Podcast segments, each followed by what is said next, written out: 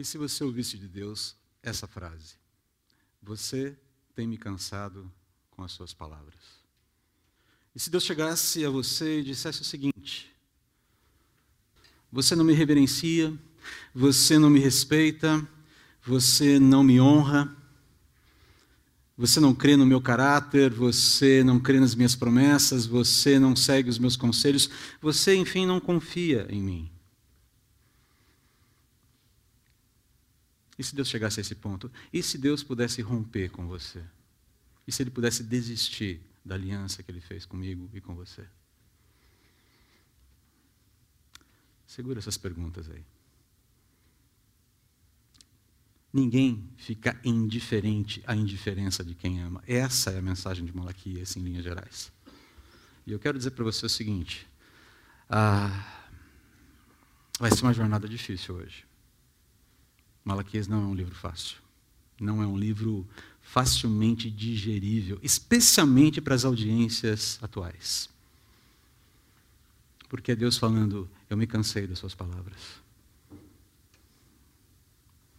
Mas o importante é a gente entender que no livro existem dois momentos, no início e no fim, que dão uma esperança tremenda. A gente cantou uma música aqui agora há pouco, que diz: Perto está o Senhor, Ele vem para te salvar. E é basicamente essa esperança contida no livro de Malaquias que encapsula os discursos, os debates de Deus com o seu povo. Então, precisamos entender que toda essa demanda extremamente visceral de Deus está encapsulada por um eu te amo e tem esperança em mim. Ok? Então, não se desespere, não saia daqui e, e, e vá cometer araquiri lá no meio da rua. A ideia não é essa. Mas é um texto difícil. Eu já quero avisar vocês de saída que é um texto difícil para que você prepare o seu espírito. Mas lembre-se, há um eu te amo no começo. E há um tema-me e tenha esperança. Creia, eu vim para te salvar. Ok? Combinado? Muito bem. No caso de Deus, em Malaquias, essa questão de não ficar indiferente à indiferença de quem se ama é levada às últimas consequências, por assim dizer. Deus nunca fica indiferença à indiferença do objeto do seu amor. Ah, próximo slide, por favor. Então, nós estamos em Malaquias, isso deixa aqui por enquanto, tá bom? Quando Deus entrega a sua mensagem aqui ao profeta Malaquias, o estado de ânimo da maior parte dos israelitas é de desencanto em relação a Deus, é de desencanto em relação ao amor de Deus, à sua justiça, aos seus preceitos, a tudo que representa essa história de Deus e o seu reino, a sua vida, aquilo que são seus valores, por assim dizer. É, de fato, eles experimentavam grandes dificuldades econômicas naquele momento. É um período pós-exílico. Estão reconstruindo a cidade, estão reconstruindo Jerusalém. Mas muitos desses problemas, dessas dificuldades econômicas, tinham sido gerados pelo próprio povo, pela própria infidelidade do povo. Lembram-se de Ageu, que foi pregado aqui pelo pastor Felipe algum tempo atrás? Essa situação estava acontecendo ali. Eles também experimentavam uma instabilidade internacional é, bastante grande. Quando a gente fala de instabilidade internacional, parece, nossa, do outro lado do mundo. Não, são as nações vizinhas. Ah, esse negócio não é de hoje. Eles já experimentavam isso naquela época. Relações problemáticas com os povos vizinhos, muitos deles povos aparentados. A coisa era complicada. E quando você tem problema com um parente, a coisa fica mais densa ainda, certo? E eles se inquietavam, e aqui talvez seja o grande problema, com a entre aspas, demora de Deus. Parecia que Deus estava demorando demais em cumprir as promessas que ele havia feito através dos profetas Ageu e Zacarias, de trazer juízo sobre as nações pagãs, os inimigos de Israel, e estabelecer, e estabelecer o seu reino, por fim, o reino messiânico. Deus tinha prometido fazer isso. Eu vou julgar as nações e vou estabelecer o meu reino. Isso ele tinha prometido. Cadê? Oh Deus, oh, Hey, cadê? Os dias vão se passando, os problemas vão se sucedendo, e cadê a sua presença resolvendo essa questão aqui? O que ocorre de fato aqui, queridos, é que os israelitas eles não tinham compreendido, eles não haviam compreendido a dimensão das promessas feitas por Deus a respeito do seu juízo e do reino futuro que ele havia prometido. Nenhum dos líderes aqui da época pós-exílica mencionados por Ageu e Zacarias, era o destinatário final aí dessas promessas. Nenhum deles. Eles eram agentes. Eles eram agentes que iriam congregar a nação de Israel em torno do segundo templo como adoradores e em torno dessa adoração comunitária que vai se perpassando geração após geração. A, a, esse, esse, momento é culminado com a volta, do, com a vinda do Senhor Jesus, com o estabelecimento, com o início, com a inauguração do reino messiânico e você tem elementos escatológicos aí que ficam para o final dos tempos, coisas que ainda vêm pela frente. Então a ideia de Deus é uma ideia mais ampla e não tão imediatista como eles esperavam naquele momento. Agora, perceba que aqui já tem uma questão muito mais voltada: é, o que, é que eu levo com isso? Esse negócio vai acontecer para mim ou não vai? Não, vai acontecer para Deus. Essa é a questão aqui. A promessa foi feita. E o tempo de Deus é uma coisa um pouco diferente do nosso tempo. A agenda de Deus é um pouco diferente da nossa agenda. Mas o fato é que esse quadro de apatia e inversão de prioridades aqui denunciadas pelo profeta Ageu lá atrás, não muito lá atrás, alguns anos após o, o regresso, alguns anos após do, o regresso dos exilados da Babilônia para Jerusalém, vai reaparecer intensificado, não muito tempo depois aqui, durante o período de Malaquias. A coisa está acontecendo de novo e numa intensidade talvez um pouco maior. Então, as frases de efeito, ou as frases comuns, talvez. Será que Deus está aí com a gente mesmo? Cadê a justiça de Deus? Pô, se Deus é justo, por que, que a gente está passando por, esse, por essa fervura aqui? Será que esse papo de aliança, de fé no Deus de Abraão, Isaac e Jacó funciona mesmo? Afinal, que vantagem a gente leva nessa história? E aí sempre tem aquela história, ah, pelo sim, pelo não, a gente vai levando, como diria o Chico Buarque. Ah, vamos levando. Vamos fazendo as coisas. Pelo sim, pelo não, a gente vai levando. Aliás, por falar em Chico, Chico Buarque, você se lembra de uma outra música dele? Até o fim? Não vou cantar a música aqui porque não vou passar vergonha. Ainda mais à frente do Carlos Cida. E também não vou declamar a música inteira para vocês, mas eu vou falar dois versinhos para vocês, muito simpáticos da música Até o Fim do Chico Buarque. Quando nasci veio um anjo safado, o chato de um querubim, e decretou que eu estava predestinado a ser errado assim. Já de saída minha estrada entortou, mas eu vou até o fim. E aí, pulando um pouquinho. Não tem cigarro, acabou minha renda, deu praga no meu capim. Minha mulher fugiu com o dono da venda. O que será de mim? Eu já nem lembro mais, mais mesmo para onde que eu vou, mas eu vou até o fim. Eu lembro que eu comecei a gostar de Chico Buarque por causa dessa música, eu achei engraçado. Tinha 12 anos, 1978. A long time ago in a galaxy far, far away. Até que eu entendi a música. Achei engraçado. Nossa, que música engraçada, legal, gostei. Comecei a ouvir Chico, com 12 anos de idade.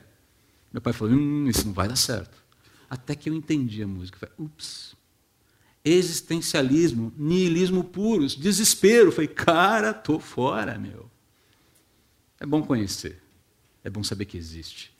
Mas se você tem a capacidade, se você gosta de Chico, a minha, a minha recomendação para você é não ouça mais do que duas músicas seguidas, porque senão você vai entrar em depressão profunda. Chega de falar de Chico por enquanto. Mas é essa dinâmica de vida que está sendo exposta sentenciada aqui em Malaquias. Indiferença, descaso, um, aquilo que a gente chama, pastor Wilson já usou esse termo aqui, ateísmo funcional. Um ateísmo funcional instalado no coração e manifestado nas atitudes das pessoas que, ao negarem o fato, recebem comprovação desse erro diretamente do querelante aqui de Malaquias, do autor da queixa, do autor da queixa crime aqui de Malaquias, que é o próprio Senhor dos Exércitos. Ele está apresentando um caso, ele está fazendo uma denúncia. E diante da negativa, ele apresenta as evidências. Agora, veja bem, as negativas não é o povo que faz, é ele que faz isso através de perguntas retóricas. É, basicamente funciona assim: Deus abre o caso apresentando a denúncia, ele mesmo propõe aqui algumas perguntas retóricas contra a sua denúncia, e ele exibe as evidências para o caso. Uma, um atrás de outro. São cerca de seis discursos nesse, nesse essa mesma rotina, por assim dizer. Então, Malaquias ele é um conjunto de discursos exortatórios da parte de Deus do começo ao fim. Do começo ao fim. Ah, só para você entender um pouquinho algumas particularidades do livro, a expressão diz o Senhor dos Exércitos aparece 21 vezes no livro. 21 vezes. Assim diz o Senhor dos Exércitos. Justamente para enfatizar quem é aquele que fala e com que autoridade ele está falando. Trata-se do Senhor dos Exércitos. Agora, o que significa isso? O Senhor dos Exércitos nada mais é do que uma representação, um nome, um título que aponta para Deus como o governante único, o governante inquestionável sobre toda a realidade cósmica, toda a criação, e comandante supremo de todas as forças e poderes espirituais. Não é pouca coisa. Ou como diriam lá no interior, não é pouca porcaria, mas também não é muita porcaria. É Deus. Ele se apresenta dessa forma: Eu sou o governante supremo do universo. Está entendendo, rapaziada? 21 vezes. Agora, note, quando você precisa repetir seu nome, a sua, seu pedigree, 21 vezes para alguém com quem você possui um vínculo, é porque alguma coisa não está indo muito bem, você concorda? Ai de mim se eu esquecer o nome da minha esposa quando eu acordar pela manhã. Ai de mim.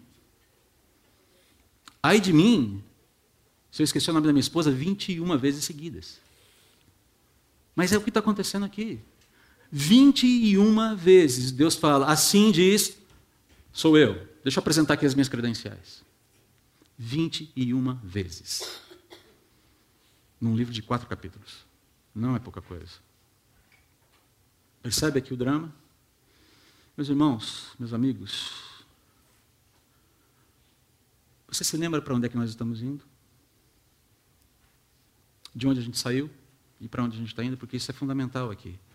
Porque continuar a caminhar sem saber para onde se vai, saber de onde saiu, é o grande drama desse pessoal aqui em Malaquias. Agora, vamos lá, sendo, sendo bastante práticos aqui. Como esse ateísmo funcional, essa indiferença, conseguiu se instalar no coração dos israelitas e se manifestava entre eles? E não só isso. Mais uma pergunta. Como os alertas do Senhor de todas as coisas, do Senhor do universo, feitos aqui em Malaquias, podem ajudar-nos, nós cristãos do século XXI, a identificar esses perigos em nosso próprio coração? Porque se tem uma coisa que eu preciso tomar cuidado, é achar que o que aconteceu com eles não pode acontecer comigo. Eu sou tão permeável a esse tipo de problema que acontecia aqui no período de Malaquias quanto eles eram. O meu coração é extremamente, como eu costumo dizer, peludo. Ele é capaz das piores coisas. E se não for a ação do Espírito na minha vida, ah, se você me deixar solto por conta própria, meu amigo, sai de perto, porque eu vou fazer estrago. Mas você é um pastor. Ah, e daí? Eu sou homem, sou pecador, tão carente da graça de Deus quanto você. Muito bem. Então, a primeira pergunta: como esse ateísmo funcional, essa indiferença conseguiu se instalar no coração dos israelitas e se manifestava entre eles? Bom, a resposta é relativamente simples, mas ela também é um pouquinho dramática. A origem do problema fica evidente, evidente logo nas, nas primeiras linhas de Malaquias. Próximo slide, por favor.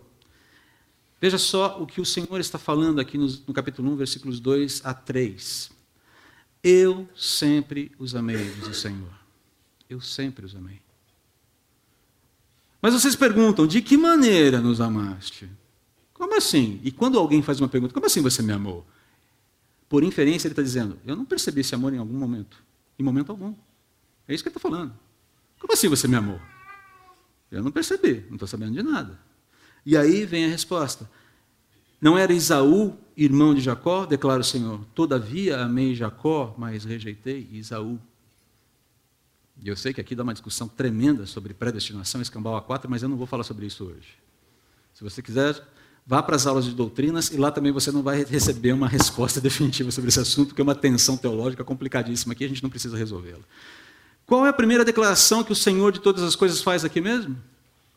Como é que ele abre o seu caso? Eu sempre te amei. Eu sempre te amei. E isso não é pouca coisa, vindo daquele que é o governante de todas as coisas, que é o Senhor do universo. E esse amor trata-se daquele amor único, inigualável, incomparável, salvífico, leal, irrevogável, irreversível, zeloso, cuidadoso, ciumento. Santamente ciumento. O amor de Deus arde em ciúmes. Não os ciúmes que eu e você temos, os ciúmes que ele tem. E esse amor foi manifestado muito antes de Israel se tornar um povo, muito antes de Israel ser uma pessoa, muito antes de Israel receber esse nome. A metáfora aqui, Jacó e Esaú, Jacó, você sabe, aquele que se torna depois Israel, tem o seu nome mudado para Israel, diz respeito a esse amor que opera para buscar, perdoar, resgatar e preservar o povo de Deus de todas as épocas, pelos méritos e graça de Deus, de toda a malignidade desse mundo. É isso, é isso que o amor de Deus faz. Ele vai buscar, ele resgata e ele preserva. Preserva de que forma? Criando uma blindagem em você contra os problemas da vida? Não. Sustentando você através dos problemas da vida, infundindo coragem, infundindo fé, infundindo a certeza de que, ainda que o pior nessa vida aconteça, você sai no lucro. Qual é a pior coisa que pode acontecer para um cristão? Diz para mim. Morrer? A morte?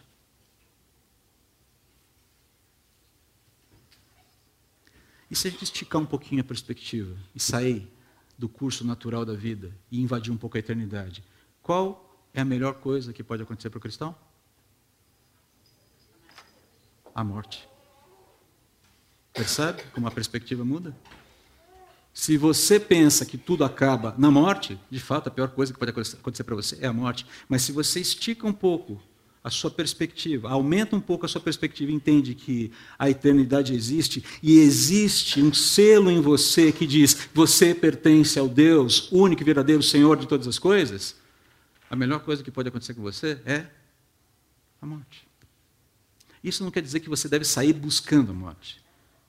Isso quer dizer que, ainda que a morte venha, ela é um presente no fim das contas. Ou não.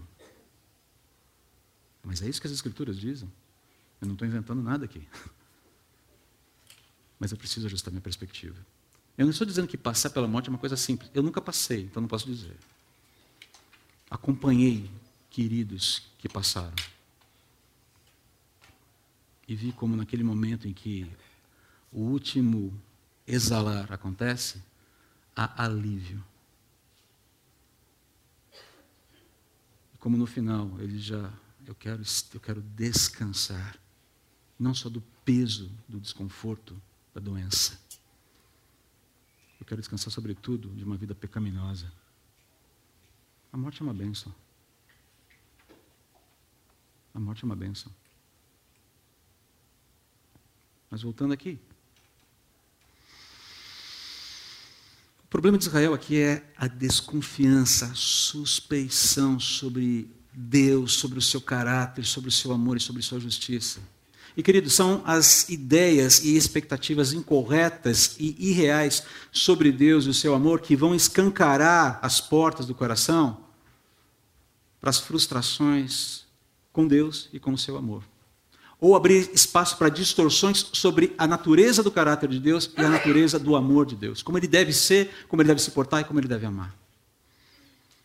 E um coração frustrado ou afeito a distorções é sempre terreno fértil para apatia, para indiferença, para cinismo, para autossuficiência e não tem perigo dessa relação dar certo. Não funciona assim. Não funciona. Pulando para a nossa época, já de posse de toda a revelação bíblica fechada, quer saber no que consiste o amor de Deus por mim e por você? Eu sempre te amei. No que consiste o amor de Deus por mim e por você? Pensa um pouquinho. No que consiste? Se você pudesse resumir, alguém chegasse para você e perguntasse: no que consiste o amor de Deus por você? Você crê nessa história de amor de Deus? No que consiste esse amor? Diz para mim. Como é que você responderia essa questão? Deixa eu sugerir para você uma resposta. Consiste em ele ter abandonado temporariamente a sua glória, encarnado e vivido de forma humilde e servil entre os homens, ter sido traído, julgado e morto de forma injusta, morrendo em meu lugar e no seu lugar, para que os nossos pecados fossem expiados, dando condições plenas para que você e eu nos arrependamos e nos reconciliemos com Ele por favor, pelo favor e pelos méritos dele. E uma vez reconciliados com Ele, tenhamos paz e esperança, pois agora temos a garantia de que não seremos mais atingidos pela justa ira de Deus no fim dos tempos, no final da história. É nisso que consiste o amor de Deus por mim e por você. Você bem ama? Meus irmãos, meus amigos, você que nos assiste na internet, para onde é mesmo que a gente está indo? De onde é que nós somos tirados? O que significa a gente estar tá vivendo aqui? Você se lembra? Você sabe? Isso está nítido para você? O que está em jogo? O que está no centro? O que está na borda? Se tem alguma inversão ou não, você sabe? Esse amor aqui ser definitivamente amado nessa intensidade, dessa forma, é suficiente para você? É suficiente? Caso não seja, caso não seja, eu sugiro para você que você faça a oração de Davi no Salmo 51, o salmo inteiro, mas particularmente o versículo 12, quando ele pede para Deus que lhe restitua a alegria da sua salvação. Porque se a salvação e o amor de Deus não estão sendo suficientes para mim hoje, é porque alguma coisa está fazendo ruído aí. E eu preciso dialogar bem para entender o que está acontecendo. E o projeto de Deus é que a gente dialogue com Ele sobre isso. Ele faz esse convite, inclusive, lá em Isaías, no começo de Isaías: vamos, vamos conversar. Tragam as suas questões para mim. Vamos lá, vamos conversar. Não tente resolver ficar bem para se apresentar para Deus um pouquinho melhor para resolver as questões com Deus. Apresente-se como você está, com as suas dúvidas, com as suas inquietações. Faça isso. Mas esse é um pedido legítimo. Senhor, restitui-me a alegria da tua salvação. Ah, essa é uma oração que Deus jamais vai negar para alguém.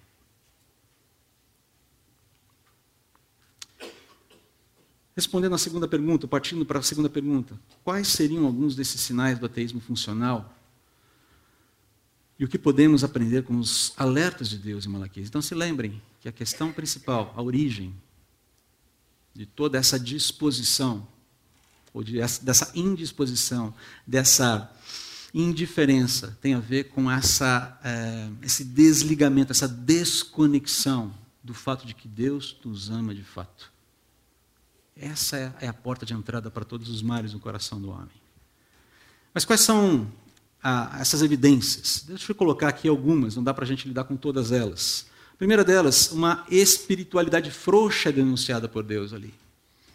Você vai ver isso a partir do capítulo, versículo 6, do capítulo 1 até o capítulo 2, versículo 9. Nós não vamos ler todo o texto, não temos tempo aqui. A primeira evidência do ateísmo funcional era esse descaso e falta de reverência dos israelitas e seus sacerdotes para com a santidade, grandeza e reputação de Deus bem como o papel que eles deveriam exercer dentro da sociedade, dentro da realidade na qual eles estavam inseridos. A ideia era serem santos para com Deus, reverenciarem a Deus e nessa reverência, nesse papel de reverência, cumprirem um mandato, um chamado de serem porta-vozes de Deus para as nações ao redor. Sempre foi esse o projeto de Deus para Israel. Israel não foi escolhido porque era mais bonitinho, Israel não foi escolhido porque era melhorzinho, Israel não foi escolhido porque ah, eu gosto mais de vocês, o resto eu não gosto. Não, Israel foi escolhido para que ficasse evidente que era o poder de Deus, uma nação pequena, frágil, que não, teria condições de se colocar contra as outras nações. Essa nação pequena foi chamada para demonstrar o poder de Deus, um poder que cura, que salva, que santifica, e eles não estavam muito preocupados com isso não estavam muito interessados nessa pauta. Tanto é que você vê aqui no versículo 6 do capítulo 1, o Senhor dos Exércitos falando aos sacerdotes, né? O filho honra seu pai e o servo respeita seu senhor. Se eu sou seu pai e seu senhor, onde estão a honra e o respeito que mereço? Vocês desprezam meu nome. E a pergunta é: como é que esse desprezo estava acontecendo? Bom, se você continua lendo ali o texto, é, é de corar de vergonha. Basicamente, o que eles estavam fazendo, assim, tanto o povo quanto os sacerdotes ofertavam no altar do templo alimentos cerimonialmente impuros e sacrificavam animais com toda sorte de defeitos e doenças. Era, era uma clara, a, a, um claro desrespeito às estipulações que Deus havia feito lá atrás, na lei mosaica. Eles davam o pior. E, e o pior é que, além de ofertarem isso é, de uma maneira é, de darem o pior, eles faziam isso de maneira assintosa, debochada. A coisa é tão bizarra que Deus chega a perguntar assim: vocês teriam coragem de dar isso que vocês me oferecem para o seu governante? Teriam? Isso que vocês deram para mim. Isso aqui, ó. Você teria condições de apresentar isso para o governante? Para a pessoa que rege vocês? Para a pessoa que está acima de vocês? Para uma autoridade do povo? E a resposta, logicamente, Claro que não. A questão subjacente aqui, que surge daqui, é que tipo de adorador é esse que crê que pode amalgamar, que pode juntar, que pode misturar santidade e perversidade? Que pode amalgamar, juntar correção e erro, que pode amalgamar, juntar benignidade e malignidade, verdade e mentira e ofertar isso para Deus e falar: olha aí, Deus, olha a minha oferta. Que tipo de adorador é esse? Que pode fazer essa mistura insossa e chegar para Deus e falar: está aqui a minha oferta, ó grandioso, ó todo-poderoso. Agora, deixa eu fazer uma pergunta para você. Você acha, você olha e fala, nossa, que coisa horrorosa. Você acha que a gente não corre esse perigo? Hum? Hein? Você acha que nós não corremos esse perigo? Daqui a pouco a gente vai ter o que mesmo? A ceia do Senhor. Deixa eu te mostrar como a gente corre esse perigo. Nós vamos nos aproximar da ceia do Senhor. E qual a instrução que o Senhor nos dá através do apóstolo Paulo lá em 1 Coríntios capítulo 11 sobre esse momento da ceia do Senhor? Que nós devemos participar dela discernindo o quê?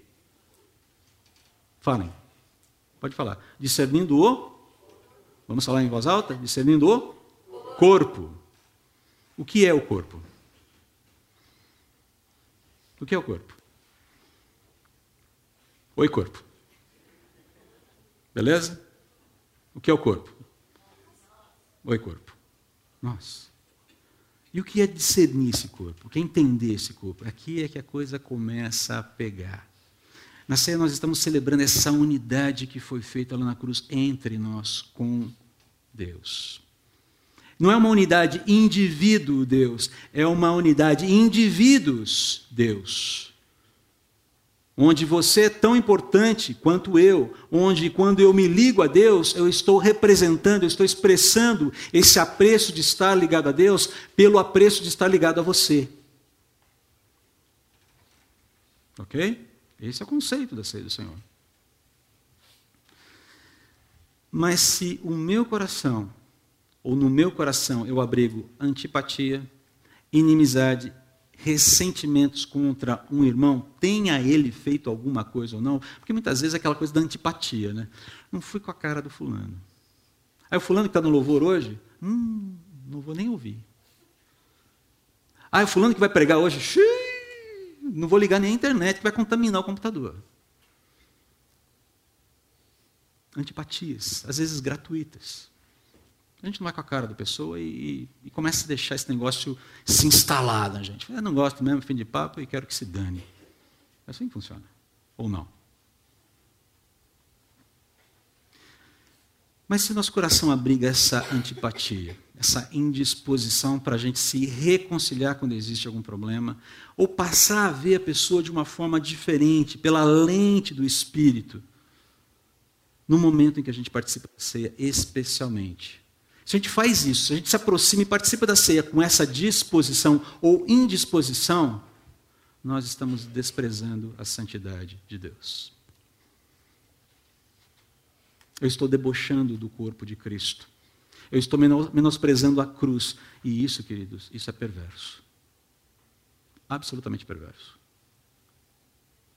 E ai de mim se eu tentar misturar essas duas coisas e ofertar para Deus. Na verdade, Paulo fala isso lá em 1 Coríntios 11. Para quem participa do pão e do cálice de forma indigna, colhe para si juízo. Agora, sabe o que é mais triste nessa história toda? Ainda falando sobre ceia? Muita gente alegando temor a Deus, prefere não participar da ceia a abrir o coração para ter o seu coração tratado pelo Espírito Santo. Não, por temor a Deus, como ainda não resolvi essa questão no meu coração, eu não vou participar da ceia. Isso é falsa piedade. Porque você decide se você vai entrar num processo de resolução de problema ou não e participa da ceia. Você não resolve o problema primeiro para depois participar da ceia. Decida, eu, Senhor, eu tenho uma dificuldade com esse fulano que está difícil, mas me ajuda, eu quero resolver isso. É meu irmão em Cristo, eu não posso ter essa diferença com ele. Talvez nós sejamos como dois ombros, né? Ombros não se tocam, já reparou nisso? Mas fazem parte do mesmo corpo. Do mesmo corpo. Talvez você seja um ombro e ele seja o outro. Ok, mas fazem parte do mesmo corpo. E a questão é que um um ombro não milita contra o outro ombro no mesmo corpo.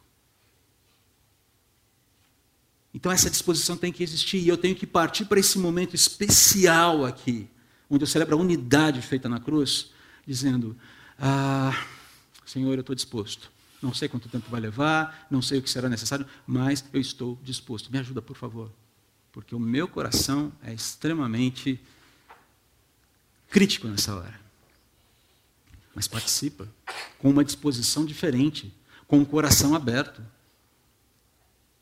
E entra no processo e voluntariamente começa a analisar o que você pode mudar de disposições no seu coração e que atitudes você pode tomar para que essa situação seja revertida. Percebe? Isso está perto da gente. E eu poderia citar N outros exemplos aqui, mas eu prefiro segurar aqui, porque senão a gente não vai ter tempo.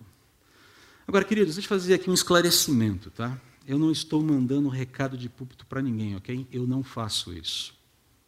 O que eu estou falando aqui, estou falando, o que falo para você, falo para mim. É o meu desafio.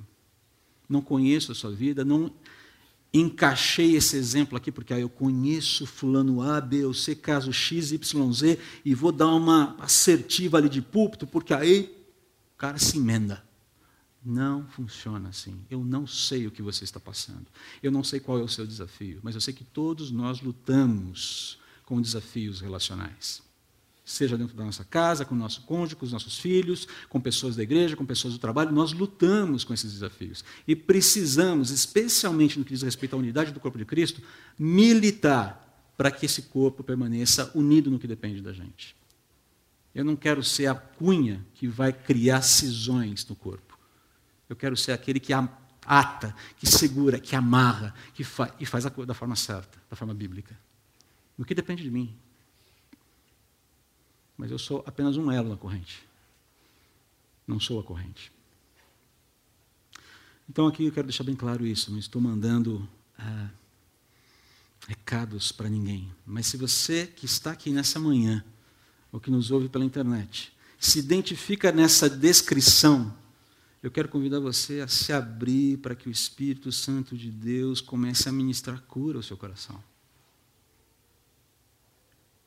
Eu quero convidar você a participar da ceia com essa disposição e sair disposto, ah, daqui disposto a lutar pela unidade do corpo. E precisando de ajuda, conte com a gente. Estamos no mesmo barco, estamos na mesma luta. Ninguém vai julgar você porque você está fazendo a coisa certa. Ninguém. Ninguém vai julgar você por estar fazendo a coisa certa. Ninguém tem o direito de julgar você por estar fazendo a coisa certa. Nós temos o dever de ajudar, de apoiar, de encorajar. Uma segunda evidência, e essa é bastante espinhosa e acaba sendo muitas vezes o tema mais preponderante em Malaquias: rupturas familiares. Deus também afirma que as rupturas familiares são outra evidência desse ateísmo funcional no meio do seu povo. Olha lá no capítulo 2, versículos 15 a 16, o que fala.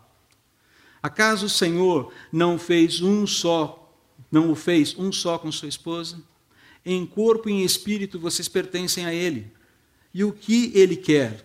Dessa união, percebam aqui o enfoque. Dessa união quer filhos dedicados a Ele. Dessa união quer filhos dedicados a Ele.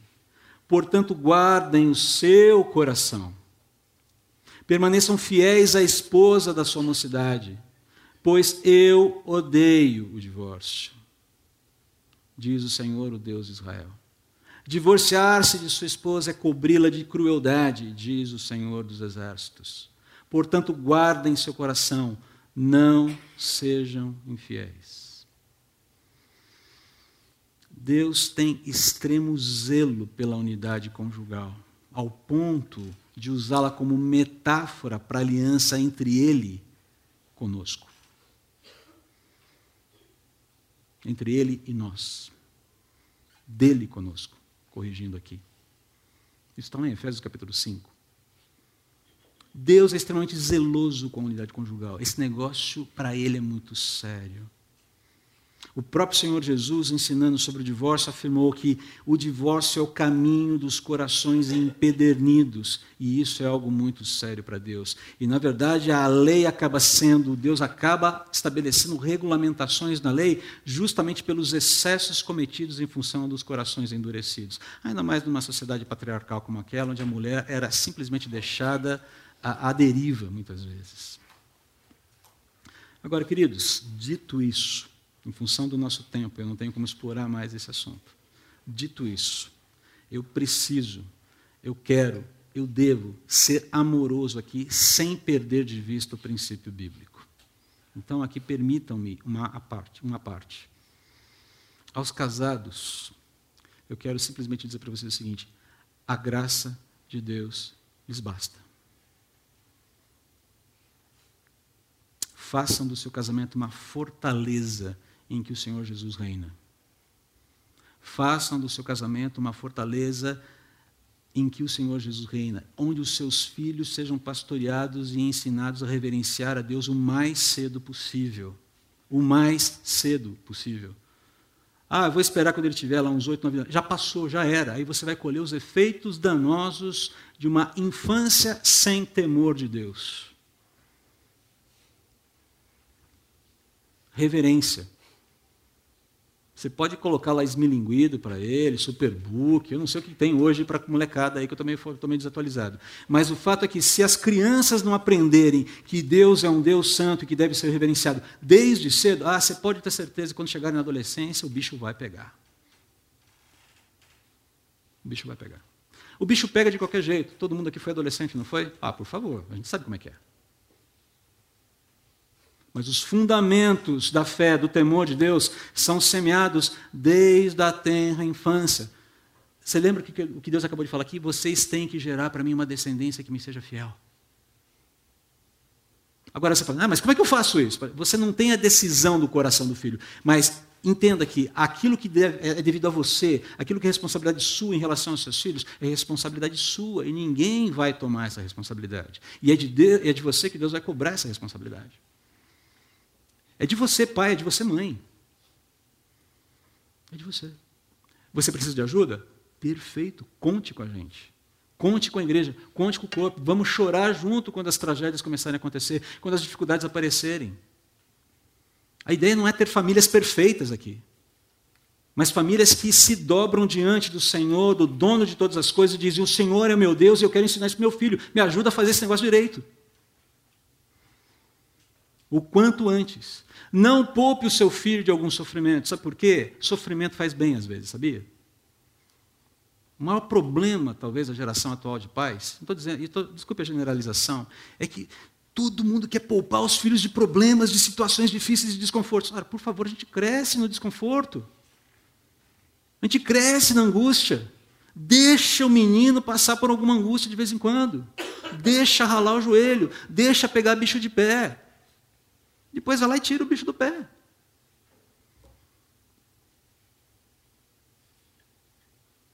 Rompa, derrube essas barreiras de superproteção que você coloca em torno dos seus filhos. Deixe Deus cuidar, Ele sabe o que faz. E faça a sua parte. Ponto, é isso. aos divorciados. A graça de Deus basta para vocês. E aqui eu quero ser muito carinhoso. Vocês têm o apoio e suporte da sua liderança espiritual para viver a vida e para viver a piedade dentro dos princípios bíblicos. Vocês podem sempre contar com o nosso amor, carinho e apoio para viver a vida e a piedade dentro dos princípios bíblicos. Contem conosco e com o nosso amor. Vocês são, sim, amados, apesar de muitas vezes acharem que não. Vocês são, sim, respeitados, apesar de muitas vezes acharem que não. Agora, permitam-nos, por favor, demonstrar esse amor para vocês. Permita-nos demonstrar esse amor para vocês, como comunidade, como pastores, como equipe ministerial, como igreja, como povo de Deus. Aos solteiros aqui. A graça de Deus basta para vocês. Desenvolvam gratidão, aprendam a desenvolver gratidão pela sua condição atual, porque estar solteiro, percebam, estar solteiro, eu não falei ser solteiro, eu falei estar solteiro, não é uma tragédia. Não é uma tragédia. Vocês são muito preciosos quando, quanto qualquer outro membro do corpo de Cristo. E aos solteiros e aos divorciados aqui eu quero fazer uma, uma proposta aqui. Vocês que se veem excluídos dessa dinâmica do discurso familiar defendido na CB Moema. Esse discurso é um discurso bom, é um discurso positivo, é um discurso bíblico. Mas para vocês que se veem excluídos quando esse discurso está acontecendo, eu quero só propor para vocês o seguinte: façam da minha família, a minha grande família, minha esposa e eu, duas pessoas, façam da minha família a sua família. A família é pequena, mas o coração é grande. Sempre cabe mais um. Não me compare com Fusca, por favor. Mas não se sinta, mas não permita que esse sentimento de exclusão seja alimentado por alguma intenção que não seja uma intenção bíblica. Aliás, esse sentimento não pode ser alimentado. Não use desse discurso para ficar isolado. Rompa a barreira de isolamento. E eu quero aqui desafiar outras famílias a acolherem pessoas solteiras e divorciadas no seu seio. Um dos maiores exemplos que nós temos disso na nossa vida uma família hoje que vive no Canadá, amiga nossa, que era da nossa igreja antiga, a Igreja Batista do Itaim. Inclusive recebemos a visita deles ontem em casa, uma alegria muito grande, depois de dois anos. Essa família, é, nos últimos anos que viveu aqui em São Paulo, todo Natal e Ano Novo, eles convidavam todas as pessoas da igreja e amigos que conheciam, que eram separados, solteiros, viúvos, viúvas, para participarem da ceia de Natal e passagem de ano com eles. Uma família de marido, esposa, duas filhas. Lotavam o apartamento. Houve ocasiões de haver, de haver ali 50 pessoas. E eu falei, cara, como. E eram, eram assim, momentos tremendos, porque ali você via a mão de Deus agindo. Por quê? O órfão, a viúva estavam ali. E o cuidado de Deus era manifestado na vida de cada um através daquele casal, através daquela família. Abram as suas casas. Você não precisa convidar 50 pessoas, claro que não. Mas convide uma. Se interesse por uma. Faça um almoço dominical e convide alguém que você está sozinho aqui no contexto. Ah, mas pô, dá trabalho. Dá trabalho. Dá sim. Ou você vai ter que cozinhar, ou você vai ter que pagar o almoço dele. Ou mesmo que você não pague o almoço dele, pelo menos dê o privilégio da companhia. Agora, por favor, gente, vamos sair da nossa zona de conforto. Porque senão, peanuts. Para que essa igreja? É por isso que tem tanta gente indo procurar soluções em outros lugares. Porque tem sentido de corpo. Falava com o Nomoto há um tempo atrás.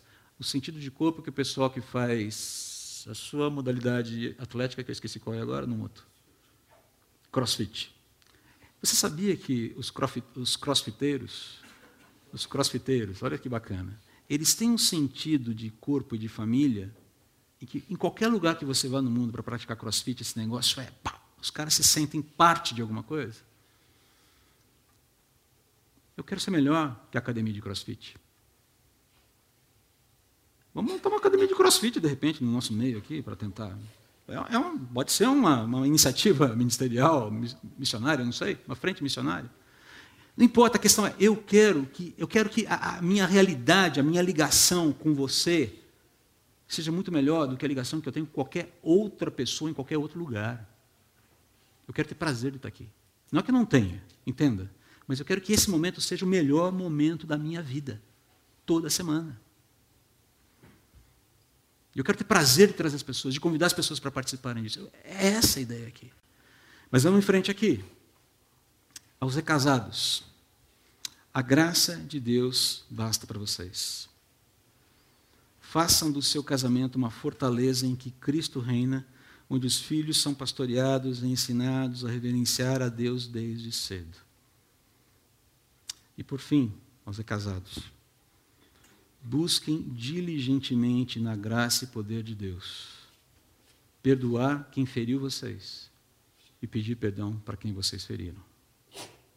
É essencial. É imperativo.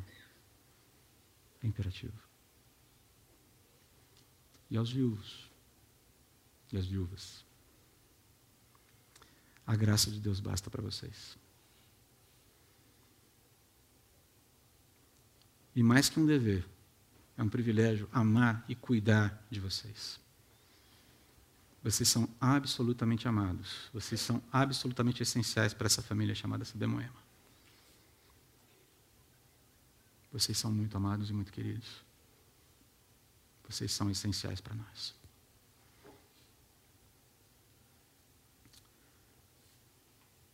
Eu preciso pular aqui. Eu creio que é essencial a gente caminhar para o fim. Poderia falar mais algumas coisas. Pode pular para o próximo slide, por favor. Como nos precavermos contra o ateísmo funcional, então? Perceba, você tem só poucas coisas. O livro de Malaquias está cheio de evidências disso. Você precisa ler o livro todo. É um livro rico, um livro muito poderoso e que dá esperança, assim, no final. E é essa esperança que eu quero compartilhar com todos vocês agora. É claro que Deus respondendo às perguntas que eu fiz no comecinho dessa reflexão, é claro que Deus não pode romper a sua aliança com seus filhos, porque isso iria absolutamente contra o seu caráter santo e fiel. Deus não pode, não porque ele não tenha poder, ele não pode porque não faz sentido. Ele não pode romper uma aliança. Especialmente uma aliança incondicional. Entretanto, a gente não pode se fiar nessa verdade para simplesmente levar a vida de qualquer jeito. Porque, eventualmente, se a gente não se apegar ao amor dele e à certeza de que ele cumpre o que ele promete, o nosso coração vai devagar com o ateísmo, vai devagar e vai flertar com o ateísmo funcional. E a nossa vida vai se tornar empobrecida. E não é isso que ele quer para nós, até porque nós temos uma missão para cumprir. Nós somos chamados para anunciar as virtudes daquele que nos chamou, que nos chamou das trevas para a sua maravilhosa luz. Somos um reino de sacerdotes que foram colocados, foram chamados para denunciar a grandeza desse Deus que ama, que busca, que cura, que salva, que santifica. Então, como forma de nós termos o nosso coração recapturado pelo amor de Deus, eu quero convidar você a se colocar em pé e ler comigo esse trecho final de Malaquias, com o qual nós vamos finalizar essa reflexão. Por favor, coloque-se em pé. Nós leremos aqui uma parte do último capítulo do texto de Malaquias. Vamos ler juntos. Assim diz o Senhor dos Exércitos: o dia do julgamento se aproxima e arde como uma fornalha. Naquele dia serão queimados como palha os arrogantes e os perversos serão consumidos desde as raízes até os ramos. Mas, para vocês que temem o meu nome, o sol da justiça se levantará, trazendo cura em suas asas. E vocês sairão e saltarão de alegria, como bezerros soltos no pasto. No dia em que eu agir, vocês pisarão sobre os perversos, como se eles fossem pó sobre os seus pés diz o Senhor dos Exércitos. Mas, para vocês que temem o meu nome, mas, para você, você, você, você, que teme o nome do Senhor, o sol da justiça vai se levantar. O sol da justiça vai trazer cura nas suas asas. Para você, para o seu coração, para a sua vida, para o seu ser. E todos nós saltaremos de alegria como um bezerro soltos no pasto. Você pode colocar o bichinho que você quiser aí. O fato é que haverá alegria indizível. É uma promessa. Nós que tememos a Deus, temos a certeza de que Ele não falhará nas suas promessas, porque o seu caráter é fiel. Ele é fiel, Ele é santo, Ele não falha. Ainda que pareça tardar. Ainda que pareça tardar. Só parece. Só parece. Senhor, nos ajude a na reconexão do nosso coração com teu amor. E na certeza de que todas as promessas, cada uma delas, cada uma das promessas que o Senhor fez, dos quais nós somos, das quais nós somos alvo, cada uma delas será cumprida. Nada deixará de ser feito. E nós teremos as nossas mais profundos, nossos mais profundos anseios e expectativas em relação à vida, em relação à felicidade, em relação à alegria, em relação à santidade, em relação ao ajuste de contas do Senhor com o mal, plenamente cumpridos, plenamente satisfeitos. Permite-nos viver a vida aqui de tal forma que a gente não se afeiçoe se desafeiçoe do Senhor e acabe se afeiçoando a um regime, a um sistema que acaba é, nos, in, nos levando para uma prática ateia funcional. Ó Deus, por favor, nós queremos adorar o Senhor sem fazer misturas estranhas, sem trazer fogo estranho à tua presença. Queremos não só fazer isso no domingo pela manhã, queremos fazer isso no dia a dia. Abençoa, Pai, cada um aqui e que os corações sejam absolutamente fortalecidos pelo Senhor. Palavra dura hoje, não é uma palavra fácil. Mas eu quero te agradecer porque o Senhor nos nutre com esperança e nos exorta a confiarmos em Ti, dizendo: Você não vai se arrepender. Confie.